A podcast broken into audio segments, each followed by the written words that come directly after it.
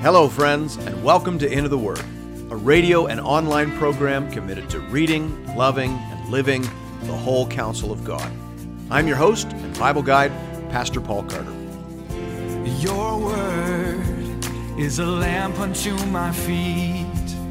Hope you have your Bible open in front of you today to Job chapter 39. This is the second chapter in the Lord's reply to Job. By the way, we should pause and notice here that it is the Lord who is replying to Job. In Job 38:1, it says, Then the Lord answered Job out of the whirlwind and said. Now, if you look at your Bibles, you'll notice that Lord is spelled capital L, capital O, capital R, capital D. And that indicates the personal name of God, the name Yahweh. And that is significant because we haven't seen that name since Job chapter 2. In the opening drama, God is referred to by name, but in the entire dialogue between chapters 3 and 37, he is referred to merely as El or El Shaddai, that is God or God Almighty, but never by his personal name. Now, obviously, this means something. David Atkinson, for example, says, Throughout chapters 3 to 37, the name Yahweh is not used. God is called El Shaddai, God the Almighty. In the book of Job, this has become a way of speaking of God as detached and distant. So the reintroduction of God's personal name here in chapter 38 is a way of saying that the friends were wrong. They were not wrong to speak of God's power, they were not wrong to speak of his wisdom. But they were wrong in thinking that such a God could not also be intimate, interested, and near. They didn't know that. Job is learning that here. And of course, we know it climactically through the incarnation of Jesus Christ, which, of course, is still a fair ways off in this story. Hear now the word of the Lord beginning at verse 1. Do you know when the mountain goats give birth? Do you observe the calving of the does? Can you number the months that they fulfill? And do you know the time when they give birth, when they crouch, bring forth their offspring, and are delivered of their young? Their young ones become strong, they grow up in the open, they go out and do not return to them. In the last chapter, I quoted Klaus Westermann, who says that all of these questions that God asks in this speech are really just one question are you creator or creature, Job? Are you God or man? And that remains true here in chapter 39. The Lord is asking Job a series of questions intended to remind him that he's not God. There is so much that Job doesn't understand. The universe is immense and complex, and there are many things happening that Job is completely ignorant of, but that God understands completely. That is the major theme being developed here. Over the course of this chapter, the focus turns to the animal kingdom. We were talking about the universe and cosmology in the last chapter. Here we zoom in a bit and begin thinking about the management of just this one little planet, which of course is still way beyond the capacity of brother Job. Are you even capable of managing the mountain goats, Job? Do you even know when they need to go to their breeding grounds? And of course, the answer is that he is not. He's not up to speed on even the breeding habits of the mountain goats because he is Job. And Job is not God. Verse 5 Who has let the wild donkey go free? Who has loosed the bonds of the swift donkey? To whom I have given the arid plain for his home, and the salt land for his dwelling place. He scorns the tumult of the city. He hears not the shouts of the driver. He ranges the mountains as his pasture, and he searches after every green thing. The wild donkey here is actually an onager, which is a species of wild horse or donkey. Wikipedia tells me that they are reddish brown or yellowish brown in color and have broad dorsal stripes on the middle of the back. Unlike most horses and donkeys, onagers have never been domesticated. They are among the fastest mammals and they can run as fast as 64 kilometers an hour up to maximum speeds of 70 kilometers an hour. I don't know if that helps you or edifies you in any way, but God is asking Job a question Do you understand onagers, Job? Do you know why some donkeys were domesticated and some were not? Why is the onager resistant to human oversight?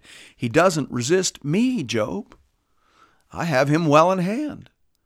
Why can't you seem to manage this magnificent beast? And of course, the answer is because Job is a creature himself and not God. Verse 9 Is the wild ox willing to serve you? Will he spend the night at your manger? Can you bind him in the furrow with ropes? Or will he harrow the valleys after you? Will you depend on him because his strength is great? And will you leave to him your labor? Do you have faith in him that he will return your grain and gather it to your threshing floor? The wild ox referred to here was a beast known as the aurochs. Again, according to Wikipedia, the aurochs is an extinct species of large wild cattle that inhabited Europe, Asia, and North Africa. It is the ancestor of domestic cattle. The species survived in Europe until 1627.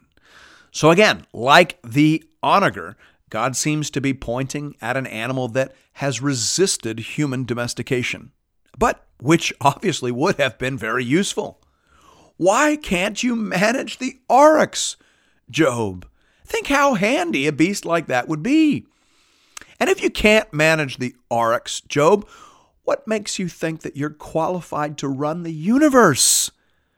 And what makes you think that you are capable of judging how I am running the universe? Job. That's a good question.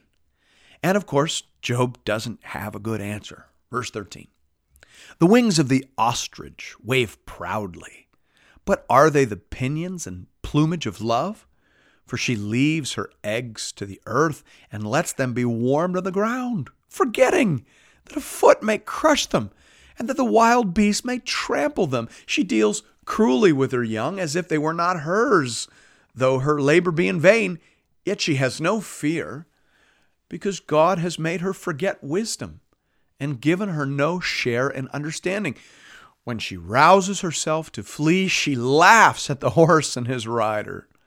Here, God seems to be saying that He runs the universe pretty much as He pleases. Thank you very much. He gives certain characteristics to one creature and he withholds other characteristics from another. He made the ostrich fast, but he did not make it very smart. And that's entirely his business. Once again, God is reminding Job that he is not in a position to sit in judgment on God's management of the universe. God is the creator, and he does what he pleases, and he doesn't need to explain those choices to Job.